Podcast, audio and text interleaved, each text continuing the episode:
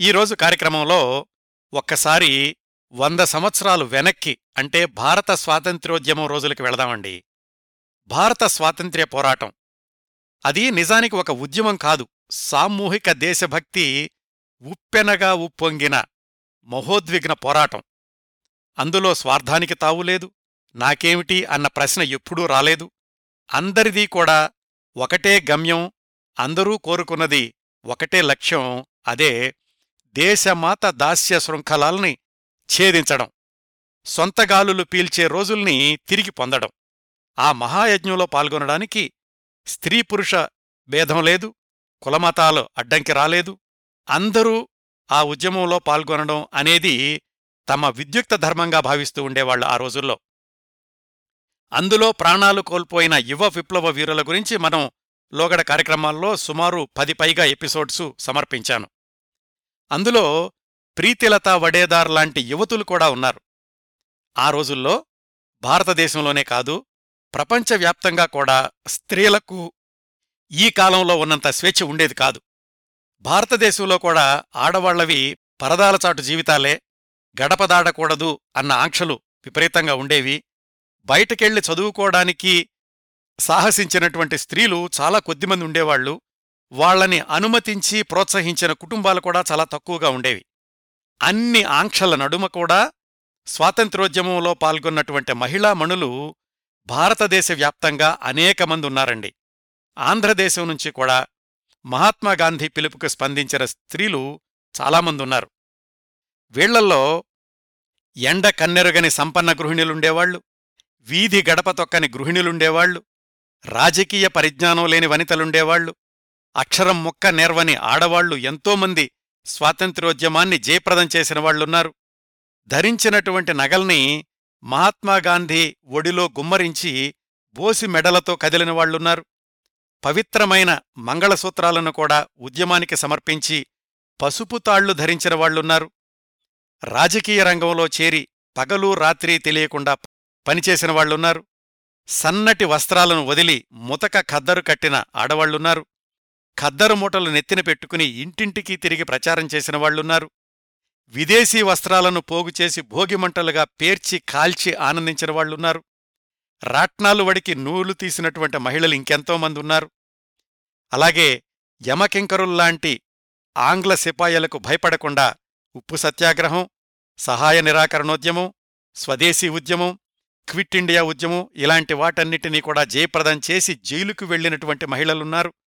ప్రాణాలకు తెగించి ఆంగ్లేయ ప్రభుత్వాన్ని ఎదిరించినవాళ్ళు చంటిపిల్లలను చంకలో పెట్టుకుని జైళ్ళకు నడిచినవాళ్ళు లాఠీ దెబ్బలకు వచ్చి తుపాకీగుళ్ళకు భయపడకుండా ఉద్యమాలు నడిపించి ఆంగ్ల ప్రభుత్వాన్ని గడగడలాడించినటువంటి మహిళలెంతోమంది ఉన్నారు.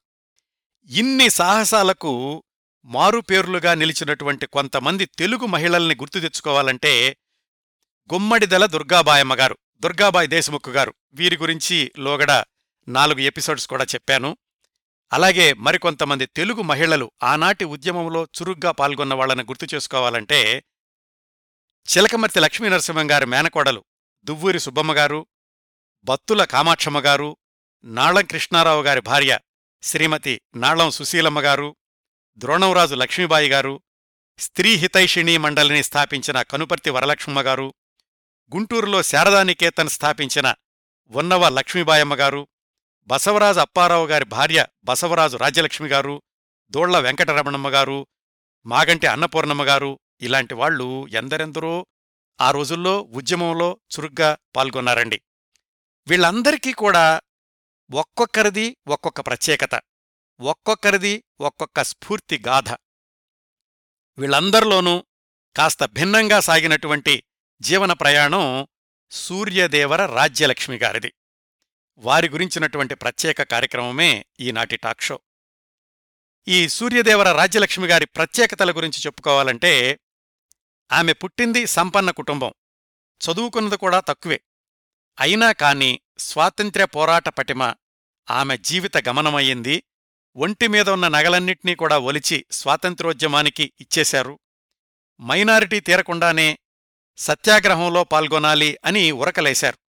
అది వీలు కాకపోయేసరికి ఎందుకంటే మైనారిటీ తీరనటువంటి మహిళల్ని సత్యాగ్రహంలో పాల్గొనకూడదు అని మహాత్మాగాంధీ గారు ఆదేశాలిచ్చారు ఆ రోజుల్లో. అది వీలు కాకపోయినప్పటికీ పద్దెనిమిది సంవత్సరాల వయసులో శాసనోల్లంఘనంలోకి దూకారు జైలుకెళ్ళారు జైల్లోని కష్టాలని సంతోషంగా స్వీకరించారు. ఇవన్నీ కూడా మనం సూర్యదేవర రాజ్యలక్ష్మి గారి గురించి ప్రత్యేకతలు చెప్తున్నానండి.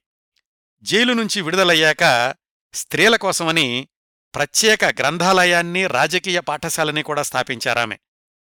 జిల్లా బోర్డు ఎన్నికల్లో త్రిపురనేని రామస్వామి చౌదరి గారిని ఓడించగలిగారు. ఈ ఉద్యమ కార్యక్రమాల ఒత్తిడిలో వ్యక్తిగత జీవితాన్ని కూడా వదులుకున్నారు. ఇరవై ఏళ్ళ వైవాహిక జీవితానికి వీడ్కోలు చెప్పారు. తెలంగాణ పోరాటంలో మహిళలకు బాసటగా నిలిచారు. జీవితాంతం త్యాగాలే తప్ప ఎప్పుడూ కూడా ఏ పదవి కోరుకోలేదు ఏ సొంత లాభం చూసుకోలేదు సూర్యదేవర రాజ్యలక్ష్మి గారు. ఎనభై ఏళ్ళ వయసులో కూడా ఆమె ఆంధ్రప్రదేశ్లోని సారా వ్యతిరేక ఉద్యమంలో పాల్గొన్నారు. ఆ విధంగా జీవితాంతం ఉద్యమ యోధురాలిగానే నిలిచారు సూర్యదేవర రాజ్యలక్ష్మి గారు. సాధారణంగానండి కొంత కొంతమంది వాళ్ళు చేసినటువంటి సాహసాల గురించి చెప్పుకోవాలంటే వివిధ కారణాలుండొచ్చు. అంటే పేదరికంలో జన్మించి కష్టపడి పైకి రావడం ఇది వాళ్ళకి తప్పనిసరి పరిస్థితి. వేరే ప్రత్యామ్నాయం ఏమీ లేదు. కాకపోతే జీవితంలో అన్ని సౌకర్యాలు ఉండి ఏమాత్రం కష్టపడాల్సినటువంటి అవసరం లేకపోయినప్పటికీ కూడా సమాజ హితం కోసం వ్యక్తిగత జీవితాన్ని త్యాగం చేయడం అనేది ప్రత్యేక సాహసం. ఇలాంటి సాహసానికి నిలువెత్తు నిదర్శనం సూర్యదేవర రాజ్యలక్ష్మి గారి జీవితం. రాజ్యలక్ష్మి గారి గురించి ఇంకొక ఆసక్తికరమైనటువంటి సమాచారం అండి. తెలుగుదేశం అనగానే ఏం గుర్తొస్తుంది? ఎన్టీ రామారావు గారు పెట్టిన రాజకీయ పార్టీ కదా? అయితే ఈ తెలుగుదేశం అనే పేరుతో ఒక రాజకీయ పత్రిక పంతొమ్మిది వందల నలభై ఎనిమిదిలోనే ప్రారంభమైంది అన్న విషయం చాలా తక్కువ మందికి తెలిసుంటుంది. ఆ తెలుగుదేశం అనే పత్రికను పంతొమ్మిది వందల నలభై ఎనిమిదిలో స్థాపించినటువంటి మహిళ ఇదిగో ఈరోజు మనం విశేషాలు తెలుసుకోబోతున్న సూర్యదేవర రాజ్యలక్ష్మి గారే. మధ్య మధ్యలో అవాంతరాలొచ్చినప్పటికీ ఆ తెలుగుదేశం అనే పత్రిక పాతికేళ్ళపాటు పంతొమ్మిది వందల డెబ్భై తొలి సంవత్సరాల వరకు కూడా కొనసాగడం ఇంకొక విశేషం.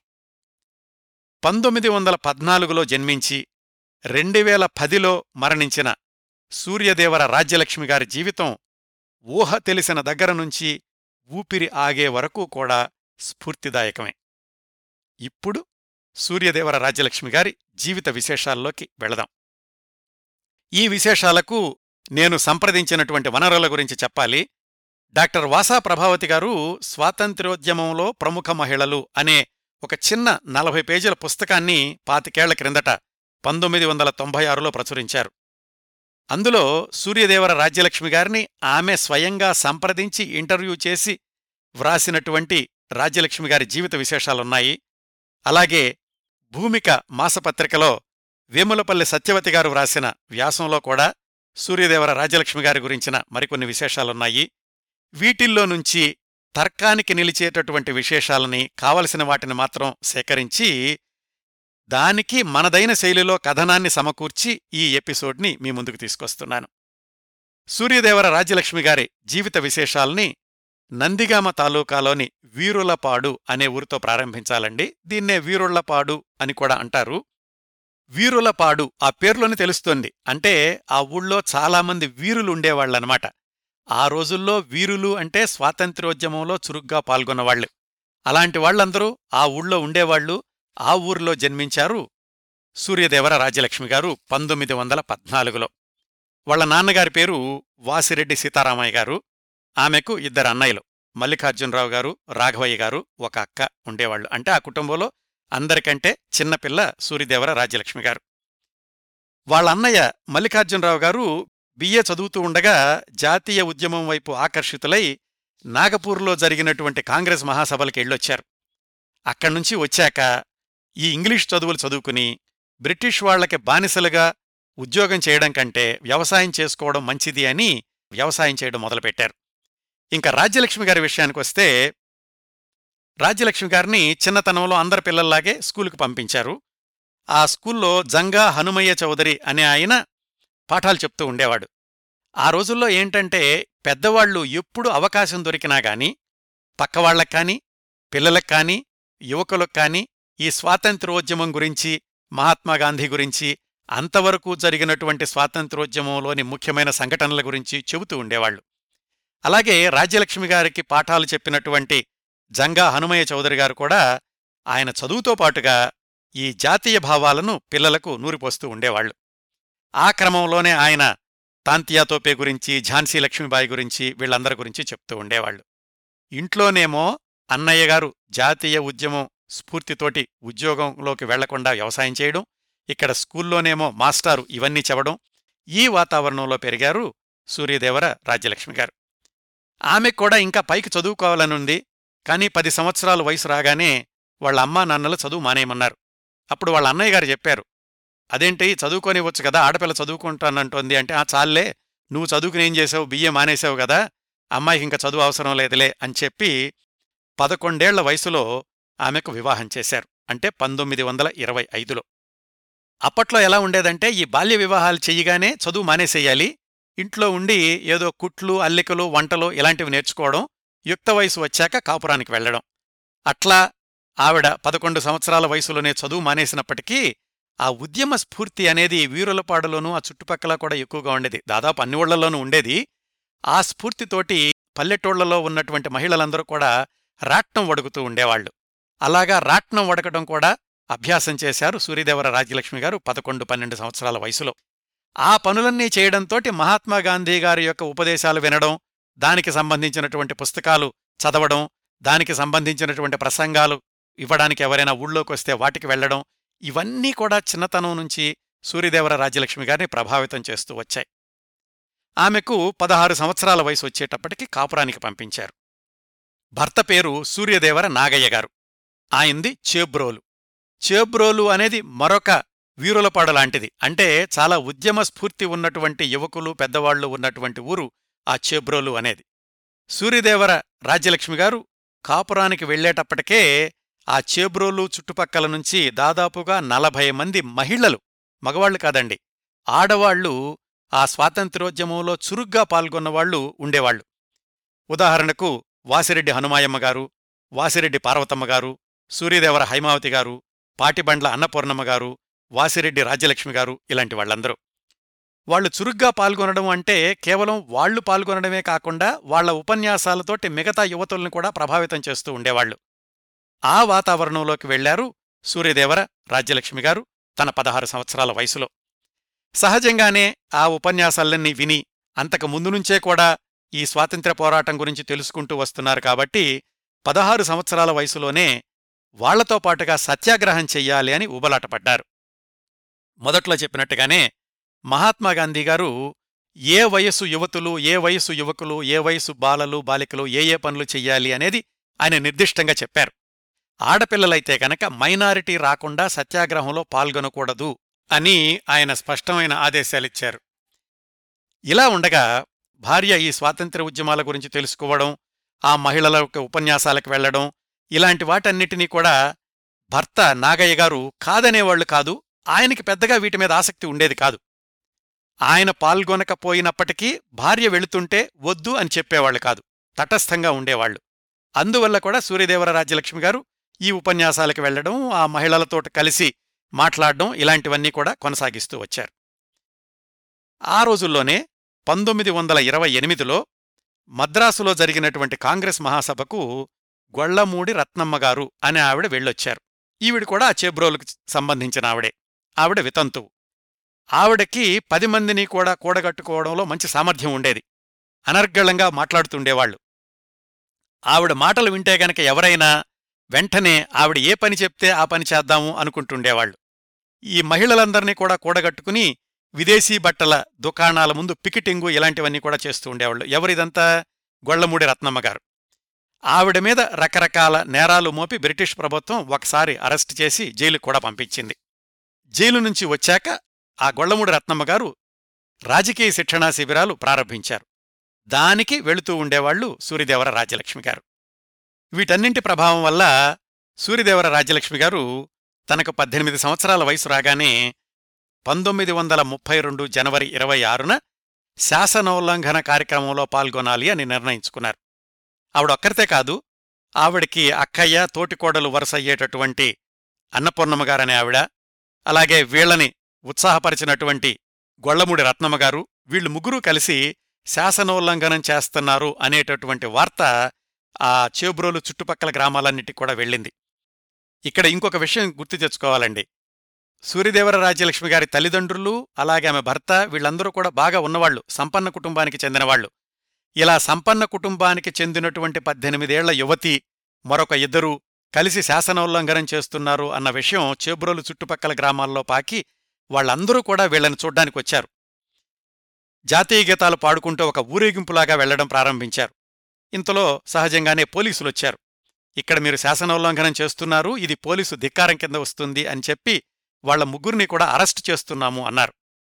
కాకపోతే ఒక ఉద్యమాన్ని ప్రారంభించినప్పుడు దానికి ఏదో ఒక ఫలితం ఉండాలి అని పోలీసులు అరెస్టు చేసినప్పటికీ కూడా ఆ ముగ్గురు మహిళలు తమ ఒంటి మీద ఉన్న నగలన్నింటినీ కూడా తీసి ఆ మిగతా నాయకులకిచ్చి దేశ స్వాతంత్ర్య పోరాటానికి విరాళాలుగా ఇవ్వండి అని చేశారు.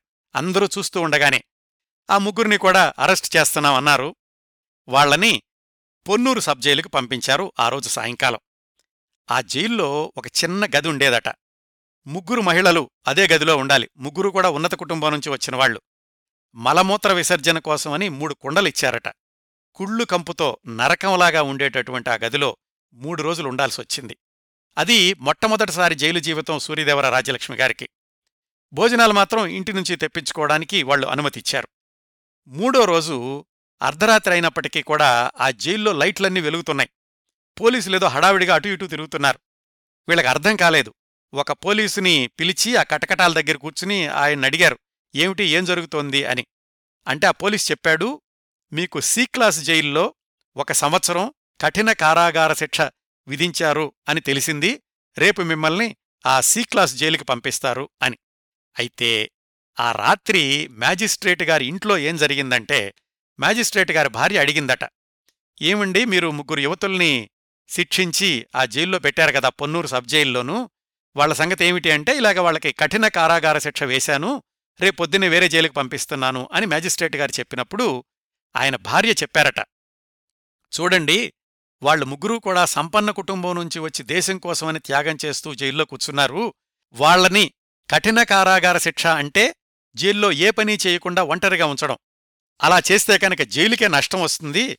అలా కాకుండా వాళ్ళకి సాధారణ జైలు శిక్ష వేస్తే కనుక వాళ్ళతో మామూలు పనులు కూడా చేయించుకోవచ్చు కదా అని ఆ మ్యాజిస్ట్రేట్ గారి భార్య చెప్పిన మీదట ఆయన కఠిన కారాగార శిక్షను తగ్గించి మామూలు జైలు శిక్షగా మార్చి రాయవెల్లూరు జైలుకు పంపించారు. అప్పటికే రాయవెల్లూరు జైల్లో దుర్గాబాయమ్మ గారు ఆమె తల్లి కృష్ణవేణమ్మ గారు కూడా ఉన్నారు. ఈ విశేషాలన్నీ నేను దుర్గాబాయి దేశ్ముఖ్ గారి గురించి చెప్పినటువంటి కార్యక్రమంలో చెప్పాను. ఇదంతా కూడా పంతొమ్మిది వందల ముప్పై రెండులో కదా అప్పటికీ దుర్గాబాయమ్మ గారు మద్రాసు వెళ్ళి ఉప్పు సత్యాగ్రహంలో పాల్గొని ఈ రాయవెల్లూరు జైలుకు వచ్చారన్నమాట. ఆమె తల్లి కృష్ణవేణమ్మ గారు అక్కడున్నటువంటి మహిళల యోగక్షేమాలన్నీ కూడా జాగ్రత్తగా చూస్తూ ఉండడమే కాకుండా హిందీ పాఠాలు కూడా చెప్తూ ఉండేవాళ్ళు ఆ విధంగా జైలుకు వెళ్ళాక సూర్యదేవర రాజ్యలక్ష్మి గారు దుర్గాబాయి గారి తల్లిగారి దగ్గర నుంచి హిందీ పాఠాలు కూడా నేర్చుకున్నారు. ఆ జైల్లో ఇంకెంత భయంకరంగా ఉండేదంటే అన్నం పులుసు మాత్రమే పెట్టేవాళ్ళు జర్మన్ సిల్వర్ కంచాలిచ్చేవాళ్ళు వాటిని చెప్పకూడనేవాళ్ళు అవి పట్టుకుని వెళితే కనుక దాంట్లో వాళ్ళు వండినటువంటి ఆ అన్నం పులుసు కలిపినటువంటి అన్నాన్ని ముద్దలు ముద్దలుగా వేస్తూ ఉండేవాళ్ళు ఆ అన్నం కూడా ఎలా ఉండేదంటేనట ఉప్పుడు బియ్యంతో చలివిడి ముద్దలాగా ఉండేది వండితే. అట్లాగే పులుసు. అది తయారు చేయడానికి కూడా పుచ్చిపోయి కంపు కొట్టిన నల్లని పాత చింతపండుతోటి అంతకు ముందు రోజు నానబెట్టిన పుచ్చిపోయిన కందుల పొట్టుతోటి పులుసు చేసేవాళ్ళు అలాంటి పులుసు ఆ ముద్ద ముద్దగా అయినటువంటి అన్నం కలిపి వీళ్ళకి ఆ పళ్ళల్లో విసిరేసి కొడుతూ ఉండేవాళ్ళు అంత భయంకరమైనటువంటి జైలు జీవితాన్ని తొలిసారిగానే ఎదుర్కొన్నారు సూర్యదేవర రాజ్యలక్ష్మి గారు. అయితే మహాత్మాగాంధీ గారు ఏం చెప్పారంటే జైల్లో మాత్రం మీరు ఉద్యమాలు చెయ్యొద్దు జైలు రూల్స్కి వ్యతిరేకంగా ఏమీ చెయ్యకూడదు అని. అందుకని ఎవరూ కూడా పేచీ పెట్టేవాళ్ళు కాదు. ఇంకొక సంగతి ఏమిటంటే ఆడవాళ్ళు గాజులు వేసుకుని గనక జైల్లో ఉంటే వాళ్ళు గాజులు పగలగొట్టుకుని వాళ్ళకు వాళ్ళు గాయాలు చేసుకుంటారేమోననే కారణంతోటో ఏమో కాని జైల్లోకి వెళ్ళే ముందు ఆడవాళ్ళని ఆ గాజులు పగలగొట్టమనేవాళ్ళట అయితే అది హిందూ ధర్మశాస్త్రానికి విరుద్ధం అని కొంతమంది నాయకులు ఈ జైలు వార్డెన్లకి వీళ్ళకి వినతులు సమర్పించిన మీదట దాని బదులుగా వాళ్ళని ప్లాస్టిక్ గాజులు వేసుకోవడానికి అనుమతిచ్చారు. జైల్లో ఉన్నందుకు సూర్యదేవర రాజ్యలక్ష్మి గారే కాకుండా ఆ చుట్టుపక్కల ఉన్నవాళ్ళు కూడా ఎవ్వరూ కూడా దుఃఖపడేవాళ్ళు కాదు బెంగపడేవాళ్ళు కాదు. పైగా ఆ జైల్లో అందరూ కలిసి ఉన్నందుకు ఆటపాటలతో గడుపుతూ ఉండేవాళ్ళు వాళ్ళకి ఏ విద్య తెలిస్తే ఆ విద్యని మిగతా వాళ్ళందరికీ కూడా నేర్పుతూ ఉండేవాళ్ళు ఇదండి మొట్టమొదటిసారిగా సూర్యదేవర రాజ్యలక్ష్మి గారి యొక్క జైలు జీవితాల అనుభవం. పంతొమ్మిది వందల ముప్పై మూడులో జైలు నుంచి విడుదలయ్యాక సూర్యదేవర రాజ్యలక్ష్మి గారు తనకు తొలిసారిగా రాజకీయ పాఠాలు నేర్పించిన గొళ్ళమూడి రత్నమ్మ గారి సహాయ సహకారాలతోటి వాళ్ళిద్దరూ కలిసి చేబ్రోల్లో ఒక హిందీ పాఠశాలను ప్రారంభించారు.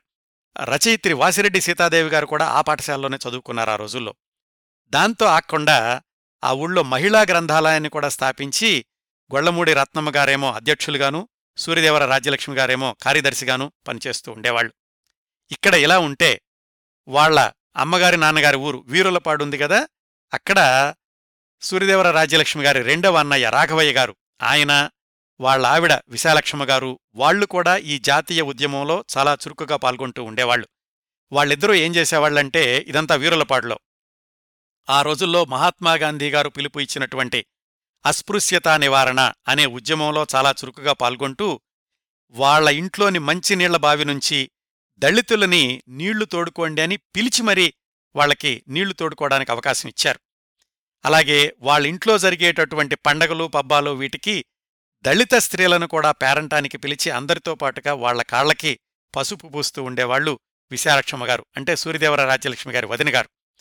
రాజ్యలక్ష్మి గారు కూడా అప్పుడప్పుడు తన కన్నవారింటికి వెళ్ళినప్పుడు ఇలాంటి కార్యక్రమంలో పాల్గొంటూ వచ్చినటువంటి దళిత మహిళలకి బొట్టు పెట్టడం గంధం పూలు పళ్ళు ఇలాంటి ఇవ్వడం ఇట్లాంటివన్నీ చేస్తుండేవాళ్ళు ఇవన్నీ చేసినందుకు వాళ్ళ కులం వాళ్ళే వాళ్ళని వ్యతిరేకిస్తూ ఉండేవాళ్ళు అయినా కాని రాజ్యలక్ష్మి గారు అన్నయ్య గారు వదిన గారు కాని రాజ్యలక్ష్మి గారు కాని అలాంటి వాటికి బెదిరేవాళ్ళు కాదు వెనకడుగు వేసేవాళ్ళు కాదు. ఇలా ఉండగా పంతొమ్మిది వందల ముప్పై తొమ్మిదో సంవత్సరంలో రెండో ప్రపంచ యుద్ధం మొదలైంది కదా! ప్రజలందరినీ అడిగారు బ్రిటిష్ పాలకులు ఏంటి రెండో ప్రపంచ యుద్ధంలో భారతదేశం పాల్గొనాలా లేదా అని? ప్రజలందరూ కూడా వద్దు అన్నారు. అయినా కాని బ్రిటిష్ పాలకులు మన దేశాన్ని ఆ రెండో ప్రపంచ యుద్ధంలోకి దించింది. కాంగ్రెసు సోషలిస్టు కమ్యూనిస్టు పార్టీలు ఇవన్నీ కూడా ప్రభుత్వాన్ని తీవ్రంగా వ్యతిరేకించాయి. ఈ నేపథ్యంలో పంతొమ్మిది వందల నలభై ఒకటిలో మహాత్మాగాంధీ గారు సామూహిక సత్యాగ్రహాలు మొదలుపెట్టారు. గుంటూరు జిల్లాలో మొట్టమొదటిసారిగా ఎంపికైనటువంటి వ్యక్తి రాజ్యలక్ష్మి గారు. ఎందుకంటే అప్పటికే ఆమెకి జైలుకెళ్ళి రావడం హిందీ పాఠశాల స్థాపించడం రాజకీయ పాఠశాల స్థాపించడం దాంట్లో చురుకుగా ఉండడం వీటన్నిటిని బట్టి ఆవిడని ఈ సత్యాగ్రహం చేయడానికని ఎంపిక చేశారు జిల్లా కాంగ్రెస్ కమిటీ వాళ్ళు అప్పటికీ ఆమె వయసు ఇరవై ఐదు సంవత్సరాలు. అంత చిన్న వయసులో ఆమెను సత్యాగ్రహానికి ఎంపిక చేయడం అనేది పెద్ద గౌరవంగా భావిస్తూ ఉండేవాళ్ళు జనవరి ముప్పై పంతొమ్మిది వందల నలభై ఒకటి. బ్రాహ్మణ కోడూరులో రాజ్యలక్ష్మిగారు సత్యాగ్రహం చేస్తారు అని కాంగ్రెస్ పార్టీ అధికారికంగా ప్రకటించింది. అందరూ కూడా ఆమెకు బొట్టు పెట్టి ఊరేగింపుగా ఆ సత్యాగ్రహం చేసేటటువంటి ప్రదేశానికి తీసుకెళ్ళారు. సత్యాగ్రహాన్ని ప్రారంభించడానికి ముందు సత్యాగ్రహ పత్రం అనేదాన్ని చదవాలి. ఆమె అది చదువుతూ ఉండగానే సర్కిల్ ఇన్స్పెక్టర్ వచ్చి ఆమెను అరెస్ట్ చేసి ఒంగోలు జైలుకి తీసుకెళ్ళారు. ఈసారి రెండు నెలల జైలు శిక్ష నూరు రూపాయల జరిమానా విధించి ఆ జైలు నుంచి ఏ క్లాసు ఖైదీ కింద మార్చి రాయవెల్లూరు జైలుకి మళ్ళీ పంపించారు. ఈసారి అంటే ఈ రెండోసారి రాయవెల్లూరు జైలుకి వెళ్ళినప్పుడు అక్కడ రంగాగారి భార్య భారతీదేవి గారు ఆచంట రుక్మిణమ్మ గారు అలాగే కుట్టి అమ్మాళ్ ఇలాంటి వాళ్ళందరూ కూడా పరిచయం అయ్యారు రాజ్యలక్ష్మి గారికి.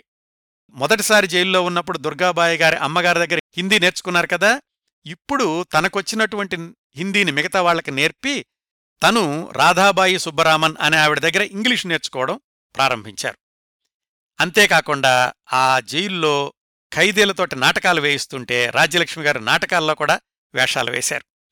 అక్కడ కూడా ఆ రెండు నెలల్లో జైలు శిక్ష అవగానే బయటకొచ్చాక ఏం చేయాలి అనుకున్నప్పుడు దుర్గాబాయమ్మ గారు అంతకుముందు పరిచయం కాబట్టి ఆవిడ ఈ మహిళలందర్నీ కూడా చదువులు చెప్పించి బెనారస్ మెట్రిక్కి కట్టిస్తున్నారు అని తెలిసి సూర్యదేవర రాజ్యలక్ష్మి గారు తన తోటి ఖైదీ విడుదలై వెళుతుంటే ఆవిడతోటి కబురు చేశారు దుర్గాబాయమ్మ గారికి.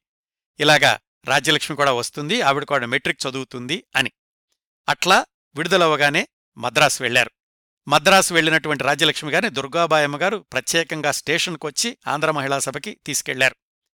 అక్కడుండి చదువుకుందాం అనుకున్నారు కాని ఇంటి దగ్గర నుంచి ఆవిడకు ప్రోత్సాహం రాలేదు. అవసరమైనటువంటి డబ్బులు కూడా పంపించలేదు. కుటుంబం దగ్గర నుంచి ముఖ్యంగా భర్త దగ్గర నుంచి వ్యతిరేకత ఎదురవ్వడంతోటి అక్కడ చదువుకోవడం సాధ్యపడక వెనక్కి వచ్చేశారు రాజ్యలక్ష్మి గారు. ఎక్కడికి? మళ్ళా చేబ్రోలుకి. ఆ తర్వాత కొద్ది రోజులకి ఆవిడ చేబ్రోలు పట్టణ కాంగ్రెస్ కమిటీకి అధ్యక్షురాలిగా ఎన్నుకోబడ్డారు. చాలామందికి అది నచ్చలేదు. ఇంతమంది మగవాళ్ళుండగా ఒక మహిళ కాంగ్రెస్ కమిటీకి అధ్యక్షురాలా అని. అందుకని ఆవిడ దగ్గర కార్యదర్శిగా పనిచేయడానికి కూడా ఎవరూ ముందుకు రాలేదు. తనతో పాటు ఇంతకుముందు ఉద్యమంలో కలిసి పనిచేసినటువంటి సీతారామమ్మ అనే ఆవిడ్ని కార్యదర్శిగా పెట్టుకుని ఆ చేబ్రోలు పట్టణ కాంగ్రెస్ కమిటీ అధ్యక్షురాలిగా ముందుకెళ్ళారు సూర్యదేవర రాజ్యలక్ష్మి గారు. అంటే చూడండి ఎంత పట్టుదల ఉంది ఎంత అంకితభావం ఉంది అంటే తనకెదురైనటువంటి ప్రతి వ్యతిరేక సందర్భాన్ని కూడా సానుకూలంగా మలుచుకున్నారు. తాను ఏ లక్ష్యం వైపు పయనిస్తున్నారో దాన్నుంచి పక్కకు మాత్రం ఏ క్షణమూ వెళ్ళడానికి ఆవిడ ఇష్టపడలేదు. ఆ రోజుల్లో జరిగినటువంటి ఇంకొక సంఘటన శాసనోల్లంఘన కార్యక్రమాన్ని ముమ్మరంగా ముందుకు తీసుకెళ్ళడానికని జయప్రకాష్ నారాయణ గారు భారతదేశమంతటా పర్యటిస్తూ కమిటీలను ఏర్పాటు చేసుకుంటూ వచ్చారు. అట్లా ఈ చేబ్రోల దగ్గరకు వచ్చేసరికి ఈ శాసనోల్లంఘన కార్యక్రమ నిర్వహణకని ఐదుగురు సభ్యులతోటి ఒక సంఘాన్ని ఏర్పాటు చేశారు. దాంట్లో ముఖ్యమైన సభ్యురాలు రాజ్యలక్ష్మి గారు. శాసనోల్లంఘన కార్యక్రమంలో పాల్గొన్న మగవాళ్ళందరినీ కూడా అరెస్ట్ చేసింది బ్రిటిష్ ప్రభుత్వం. వాళ్ళకి సహాయం చేస్తున్నటువంటి ఆడవాళ్ళను కూడా అరెస్టు చెయ్యాలని ప్రభుత్వం దగ్గర నుంచి అనుమతి వచ్చేసరికి పోలీసులు ఈ చురుకుగా పాల్గొంటున్న వాళ్ళు ఎవరు అని అన్వేషించడం మొదలుపెట్టారు. ఆ సమయంలో ఆడవాళ్ళందరూ పోలీసులకి దొరకకుండా రకరకాల మారువేషాలతో పర్యటిస్తూ ఉండేవాళ్ళట జిల్లాల్లో. సూర్యదేవర రాజ్యలక్ష్మి గారు కూడా మగవేషం వేసుకుని ఆ ఉద్యమ స్ఫూర్తిని ముందుకు తీసుకెళ్తూ ఉండేవాళ్ళు ఆమె గనక మగవేషం ధరిస్తే బాగా తెలిసినాళ్ళు కూడా గుర్తుపట్టలేకపోయేవాళ్ళట ఇది జరుగుతూ ఉండగా రాజ్యలక్ష్మి గారి అమ్మగారు అక్కడ వీరులపాడులో అనారోగ్యం పాలయ్యారు. ఇక్కడికి చూడ్డానికి తప్పనిసరిగా వాళ్ళ అమ్మాయి అంటే సూర్యదేవ రాజ్యలక్ష్మి గారు వస్తారు అని పోలీసులందరూ కూడా వాళ్ళ కన్నవారింటి దగ్గర గస్తీ తిరగడం ప్రారంభించారు. అయినా గాని వాళ్ళ కళ్ళు గప్పి ఎలాగైతే మారువేషంలో వాళ్ళమ్మ దగ్గరికెళ్ళి వాళ్ళమ్మ దగ్గర మంచం పక్కన కూర్చుని మాట్లాడుకుంటున్నారు. కిటికీలో నుంచి చూసినటువంటి పోలీసులు ఇంకొక అమ్మ ఎవరో వచ్చింది ఖచ్చితంగా ఈవిడ రాజ్యలక్ష్మి గారే అయ్యుంటారు అని వాళ్ళు తలుపులు తోసుకుని లోపలకు వచ్చేలోగా దాన్ని పసిగట్టినటువంటి రాజ్యలక్ష్మి గారు దొడ్డి తలుపు తీసుకుని ఆ గోడ దూకి పక్కింటికెళ్ళి ఆ గోడ దూకి ఇంకో పక్కింటికెళ్ళి నాలుగో ఇంటికెళ్ళి పైకెక్కి అటక మీద కూర్చున్నారట. పోలీసుల ఇళ్ళంతా వెతుకుతున్నారు. కాని నాలుగో ఇంట్లోకి వెళతారని వాళ్ళు ఊహించలేదు. పైగా అటక మీద అసలు వాళ్ళు వెతకలేదు. అట్లా రాత్రంతా అటక మీద కూర్చుని తెల్లవారుజామున వ్యవసాయ కూలీలాగా దుస్తులు మార్చుకుని తట్టాబొట్టా పట్టుకుని పొలాల వైపుకు వెళ్ళడం ప్రారంభించారు సూర్యదేవ రాజ్యలక్ష్మి గారు. పోలీసుల కంటపడకుండా ఇంత సాహసోపేతంగా ఉండేవాళ్ళు ఆవిడ ఉద్యమ స్ఫూర్తిని ముందుకు తీసుకెళ్ళడానికి తనకిచ్చినటువంటి కర్తవ్యాన్ని నిర్వర్తించడానికి. పంతొమ్మిది వందల నలభై ఐదులో రెండో ప్రపంచ యుద్ధం ముగిసింది కదా? నాయకులందరూ కూడా జైలు నుంచి విడుదలై బయటకొచ్చారు. రాజ్యలక్ష్మి గారు కూడా రహస్య జీవితం నుంచి బయటకొచ్చారు. అప్పటికీ వివాహం జరిగి ఇరవై సంవత్సరాలయింది భర్త నాగయ్య గారు రాజ్యలక్ష్మి గారికి ఎప్పుడూ అభ్యంతరం చెప్పలేదు అని తెలుసుకున్నాం కదా? సరే ఆవిడ ఇష్టం వచ్చినట్టు చేసుకొని అనుకుంటూ ఉండేవాడాయన. అయితే ఊళ్ళో వాళ్ళందరూ కూడా ఆయన్ని ఎక్కదోయడం మొదలుపెట్టారు. ఏమండి ఎందుకలా వదిలేసేస్తారు? మీ ఆవిడ ఉద్యమంలో అలా తిరుగుతుంటేను అని. పైగా మీరు ఉన్నవాళ్ళు సంపన్న కుటుంబానికి తగిన పని కాదిది ఇన్నేళ్ళుగా వదిలేస్తున్నారు మీ ఆవిడ్ని అని ఊళ్ళో వాళ్ళందరూ పదే పదే చెప్పిన మీదట ఆయన ప్రతిసారి అనేవాడట ఏం చేయమంటారండి? ఊళ్ళో వాళ్ళందరూ జై జై అని మా ఆవిడ నెత్తికెక్కించుకుని ఊరేగుతుంటేను అని. అయినా కాని వాళ్ళు వదిలిపెట్టకుండా ఊళ్ళో వాళ్ళ సంగతి నీకెందుకయ్యా? నీ సంగతి నువ్వు చూసుకోవద్దా? నీకు కాదా నష్టం వచ్చేది? మీ ఆవిడ ఇంట్లో లేకుండా ఊళ్ళు పట్టుకుని వెళుతుంటేను అని పదే పదే ఆయనకి చెప్పారు. దానిమీద ఆయనకి కొంత మనసు మారడం మొదలయ్యింది. ముభావంగా ఉండడం ప్రారంభించారు. అయినా కాని సూర్యదేవర రాజలక్ష్మి గారు తాను చేపట్టినటువంటి కార్యక్రమాల నుంచి ఎప్పుడూ వెనకడుగు వెయ్యలేదు పంతొమ్మిది వందల నలభై ఐదు అక్టోబర్ రెండున గాంధీ జయంతి రోజు భారతీదేవి రంగ గొళ్ళమూడి రత్నమ్మగారి సహాయంతోటి చేబ్రోల్లో ఆంధ్ర రాష్ట్ర మహిళా రాజకీయ పాఠశాల అనేదాన్ని రాజ్యలక్ష్మి గారు పెద్ద ఎత్తున ప్రారంభించారు. దానికి ప్రకాశం పంతులు గారిని ప్రారంభించడానికని పిలుద్దామని వెళ్ళారు ప్రకాశం పంతులు గారింటికి ఎవరొచ్చినా కానీ ఆయన విరాళాల కోసం వచ్చారనుకుంటుండేవాళ్ళు వీళ్ళకి ఏడు వందల రూపాయలు ఎనిమిది వందల రూపాయలు ఇచ్చారు. వీళ్ళు మేము విరాళాల కోసం రాలేదండి. మేము ఇలా రాజకీయ పాఠశాల ప్రారంభిస్తున్నాము. మీరు దాన్ని ఆవిష్కరిస్తే బావుంటుంది అని పిలవడానికి వచ్చాము. ఈ డబ్బులు మీరు తీసేసుకోండి. విరాళాలు కాదు మేము వచ్చిందంటే ఆయన లేదు లేదు నేను ఇచ్చినటువంటి డబ్బులు తీసుకొని దీన్ని తీసుకువెళ్ళండి అన్నారు. అలాగే ఆయన వచ్చి పాఠశాలను కూడా ప్రారంభించారు. నలభై ఐదు రోజులు ఆ రాజకీయ పాఠశాలను కొనసాగించారు సూర్యదేవర రాజ్యలక్ష్మి గారు. ఆమె అనుచరులూను. డెబ్భై ఐదు మంది ఆ రాజకీయ పాఠశాలలో పాల్గొన్నారట. అలాగే మరుసటి సంవత్సరం పంతొమ్మిది వందల నలభై ఆరులో రాష్ట్ర శాసనసభకు ఎన్నికలు ప్రకటించారు. కాంగ్రెస్ టికెట్ ఎవరికివ్వాలి అని చర్చించడానికి కొండా వెంకటప్పయ్య పంతులు గారు వల్లభాయ్ పటేల్ దగ్గరికి వెళ్ళడానికని సిద్ధమయ్యారు. ఆయనతో పాటుగా రాజ్యలక్ష్మి గారు కూడా ఢిల్లీ వెళ్ళి టిక్కెట్టు ఎవరికివ్వాలి అనే విషయంలో చర్చించొచ్చారు. అంటే రాజ్యలక్ష్మి గారికి అంత గౌరవం ఇస్తూ ఉండేవాళ్ళు మిగతా నాయకులు కూడా ఆమెకున్నటువంటి అంకిత భావాన్ని గమనించి. ఇదిలా జరుగుతూ ఉండగా భర్త నాగయ్య గారికి చాడీలు చెప్పేవాళ్ళు ఎక్కువయ్యారు. ఎలాగైతే నాగయ్య గారు మనసు మార్చగలిగారు ఊళ్ళో వాళ్ళందరూ కూడా. అదే రోజుల్లో రాజ్యలక్ష్మి గారి నాన్నగారు వీరులపాడులో చనిపోయారు. ఆమె వెళ్ళారు చూడ్డానికి. అల్లుడు నాగయ్య గారు వెళ్ళలేదు ఆ కార్యక్రమాలు ముగించుకుని వెనక్కొచ్చేసరికి ఇంటికి తాళం కనపడింది. అంటే భర్త నాగయ్య గారు తాడోపేడో తేల్చుకోవడానికి సిద్ధమయ్యారన్నమాట. విషయం అర్థమైంది రాజ్యలక్ష్మి గారికి. అక్కడ్నుంచి ఆ ఊళ్ళోనే ఉన్నటువంటి పిన్నిగారింటికెళ్ళారు భర్త తనను ఇంట్లోకి రానివ్వడేమోనని ఉద్యమాల నుంచి విరమించుకోవడానికి మాత్రం ఆవిడ సిద్ధపడలేదు. మడమ తిప్పని మహిళా యోధురాలుగానే ఉండాలని నిర్ణయించుకున్నారు. అక్కడ వీరులపాడులో ఉన్న అన్నగారికి రాఘవయ్య గారికి తెలిసింది. చెల్లెలేమో పిన్నిగారింట్లో ఉంది భర్తేమో తాళం వేసుకున్నాడు ఇంట్లోకి రానివ్వట్లేదు ఈవిడ వెళ్ళలేదు అని. ఆయన గబగబా చేబ్రోలొచ్చారు. పెద్దలందరూ కలిసి రాజ్యలక్ష్మి గారిని పిలిచి ఆవిడ్ను ఒప్పించడానికి ప్రయత్నించారు. అప్పుడు ఆవిడ అందట మా ఇద్దరిని విడదీస్తే గనక ఆ మేలు చేసిన పుణ్యమే మీకు దక్కుతుంది బిడ్డాపాపలు ముచ్చట తీరలేదు అని ఆయన బాధపడుతున్నారు. బిడ్డాపాపలే జీవిత లక్ష్యం కాదు ఉద్యమాలే ముఖ్యమని నేననుకుంటున్నాను. ఎవరి లక్ష్యమూ నెరవేరని మా బ్రతుకులు ఇలా కొనసాగడానికి వీల్లేదు. అందుకని నేను విడిపోవడానికే నిశ్చయించుకున్నాను అని రాజ్యలక్ష్మిగారే ధైర్యంగా చెప్పార పెద్దవాళ్ళ దగ్గర. ఆ విధంగా రాజ్యలక్ష్మిగారు వివాహబంధం నుంచి బయటకు వెళ్ళడానికి నిశ్చయించుకున్నారు కాబట్టి పెద్దలందరూ ఏం తీర్మానించారంటే నువ్వు కన్నవారి దగ్గర నుంచి తీసుకొచ్చిన ఆస్తిలో కొంత భాగం మీ ఆయనకివ్వాలి నువ్వే వెళ్ళిపోతున్నావు కదా. మీ ఆయన వెళ్ళిపోతాను అంటే ఆయన ఇవ్వాల్సి వచ్చేది. నువ్వు వెళ్ళిపోతున్నావు కాబట్టి నువ్వు మీ ఆయనకివ్వాలి అని ఆవిడకు కన్నవారి నుంచి వచ్చినటువంటి ఆస్తిలో ఒకటి బై మూడో వంతు భర్తకిచ్చేలాగా తీర్పు చేసి రాజ్యలక్ష్మి గారు రెండూ బై మూడో వంతు ఆస్తి తీసుకుని ఆవిడ వివాహబంధం నుంచి బయటికెళ్ళిపోయి ఉద్యమాల్లో కొనసాగడం ప్రారంభించారు.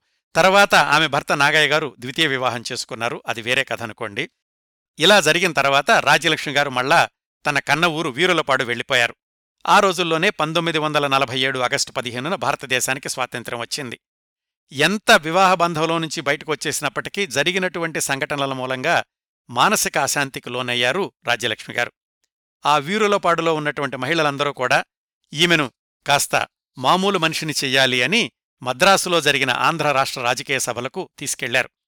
అక్కడికెళ్ళాక దుర్గాబాయమ్మగారు నడుపుతున్న ఆంధ్ర మహిళా సభను చూసి అలాంటి సేవా కార్యక్రమాలేమైనా చెయ్యాలి అనుకున్నారు సూర్యదేవర రాజ్యలక్ష్మి గారు. అనుకుని వెనక్కి వస్తూ వస్తూ బెజవాడలో దిగారు. అప్పటికీ తెలంగాణలో విముక్తి పోరాటం జరుగుతోంది. తెలంగాణ కాంగ్రెస్ ప్రాంతీయ కార్యాలయాన్ని విజయవాడలో ఏర్పాటు చేశారు. రాజ్యలక్ష్మి గారు మద్రాసు నుంచి వస్తూ బెజవాడలో రైలు దిగి ఆ కాంగ్రెసు ప్రాంతీయ కార్యాలయానికి వెళ్ళారు అక్కడున్నటువంటి పెద్దవాళ్ళందరూ చెప్పారు ఈ తెలంగాణలో జరుగుతున్న విముక్తి పోరాటానికి మద్దతునిస్తూ అక్కడున్న మహిళలకు సహాయం చేయడానికని విరాళాలు పంపిస్తున్నాము. మీరు ఈ విరాళాల్లో పాల్గొంటారా? అని రాజ్యలక్ష్మి గారిని అడిగినప్పుడు ఆవిడ వెంటనే ఆ కార్యక్రమాన్ని చేపట్టారు. విరాళాలు సేకరించడానికి కూడా ఒక వినూత్నమైన పద్ధతిని అనుసరించారు రాజ్యలక్ష్మిగారు టంగుటూరి సూర్యకుమారి గారిని ఆహ్వానించి ఆమె పాట కచేరీలని ఏర్పాటు చేసి దాని ద్వారా వచ్చినటువంటి డబ్బుల్ని విరాళాలుగా తెలంగాణ విముక్తి పోరాటంలో పాల్గొంటున్న మహిళలకు పంపించారు. ఆ రోజుల్లోనే తెలంగాణలో జరుగుతున్న విముక్తి పోరాటానికి మద్దతుగా ఉండడానికని తెలుగుదేశం అనే పేరుతో పంతొమ్మిది వందల నలభై ఎనిమిది జూన్ ఎనిమిదిన ఒక రాజకీయ వారపత్రికను విజయవాడ నుంచి ప్రారంభించారు రాజ్యలక్ష్మిగారు ఆ పత్రిక ప్రారంభించడానికి ఒంటిమీదున్న నగలన్నింటినీ కూడా అమ్మేశారట రాజ్యలక్ష్మిగారు ఆ తర్వాత కొంతకాలానికి హైదరాబాదుకు తీసుకెళ్ళారు తెలుగుదేశం పత్రికను. అక్కడ సొంతంగా ప్రెస్ కొనడానికని పొలం అమ్మేసేసి ఆ డబ్బులతో ప్రెస్ కొని పత్రికను కొనసాగించడం ప్రారంభించారు పంతొమ్మిది వందల యాభై తర్వాత. ఆ ప్రెస్సు ప్రారంభానికి కూడా అప్పటి ముఖ్యమంత్రి టంగుటూరు ప్రకాశం పంతులు గారిని ఆహ్వానించారు. ఆంధ్రరాష్ట్రం ఏర్పడ్డాక రాజ్యలక్ష్మి గారు తన కార్యకలాపాలను తెలుగుదేశం పత్రిక కొనసాగించడానికే పరిమితం చేసుకున్నారు.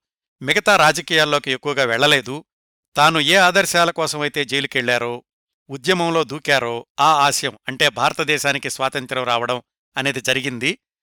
ఎప్పుడూ పదవుల కోసం పోరాడలేదు కాబట్టి ఆ తరువాత జరిగిన ఏ రాజకీయ పరిణామాల్లోకి కూడా రాజ్యలక్ష్మి గారు అడుగు పెట్టలేదు అన్నింటినీ కూడా ఆవిడ మౌనంగా పక్కనుంచి చూస్తూ ఉండిపోయారంతే. తన పత్రిక పేరుతోటి ఒక రాజకీయ పార్టీ ప్రారంభమైన రోజుల్లో కూడా ఆవిడను ఎవరూ గుర్తు చేసుకున్నటువంటి దాఖలాల్లేవు అయితే ఆమె జీవితపు తొలి అర్ధభాగంలో ఉన్నటువంటి పోరాట పటిమ ఉద్యమ స్ఫూర్తి దాన్ని మాత్రం ఆవిడ జీవితాంతం వదులుకోలేదు. ఆ తర్వాత అవసరమైనప్పుడల్లా సమాజ హితం కోసం గ్రంథాలయ ఉద్యమం లాంటి ఉద్యమాల్లో కూడా ఆవిడ పాల్గొన్నారు. తన ఎనభై సంవత్సరాల వయసులో పంతొమ్మిది వందల తొంభైలలో జరిగిన సారా వ్యతిరేక ఉద్యమంలో కూడా చురుగ్గా పాల్గొన్నారు సూర్యదేవర రాజలక్ష్మి గారు.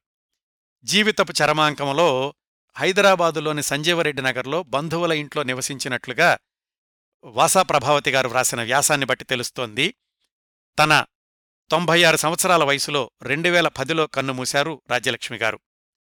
నిలువెత్తు ఉద్యమ స్ఫూర్తి నిస్వార్థతకు త్యాగానికి మారుపేరుగా జీవించిన రాజ్యలక్ష్మిగారిలాంటి ఆనాటి మహిళా త్యాగమూర్తుల గురించి ఈనాటి తరం తెలుసుకోవాల్సిన అవసరం ఎంతైనా ఉంది.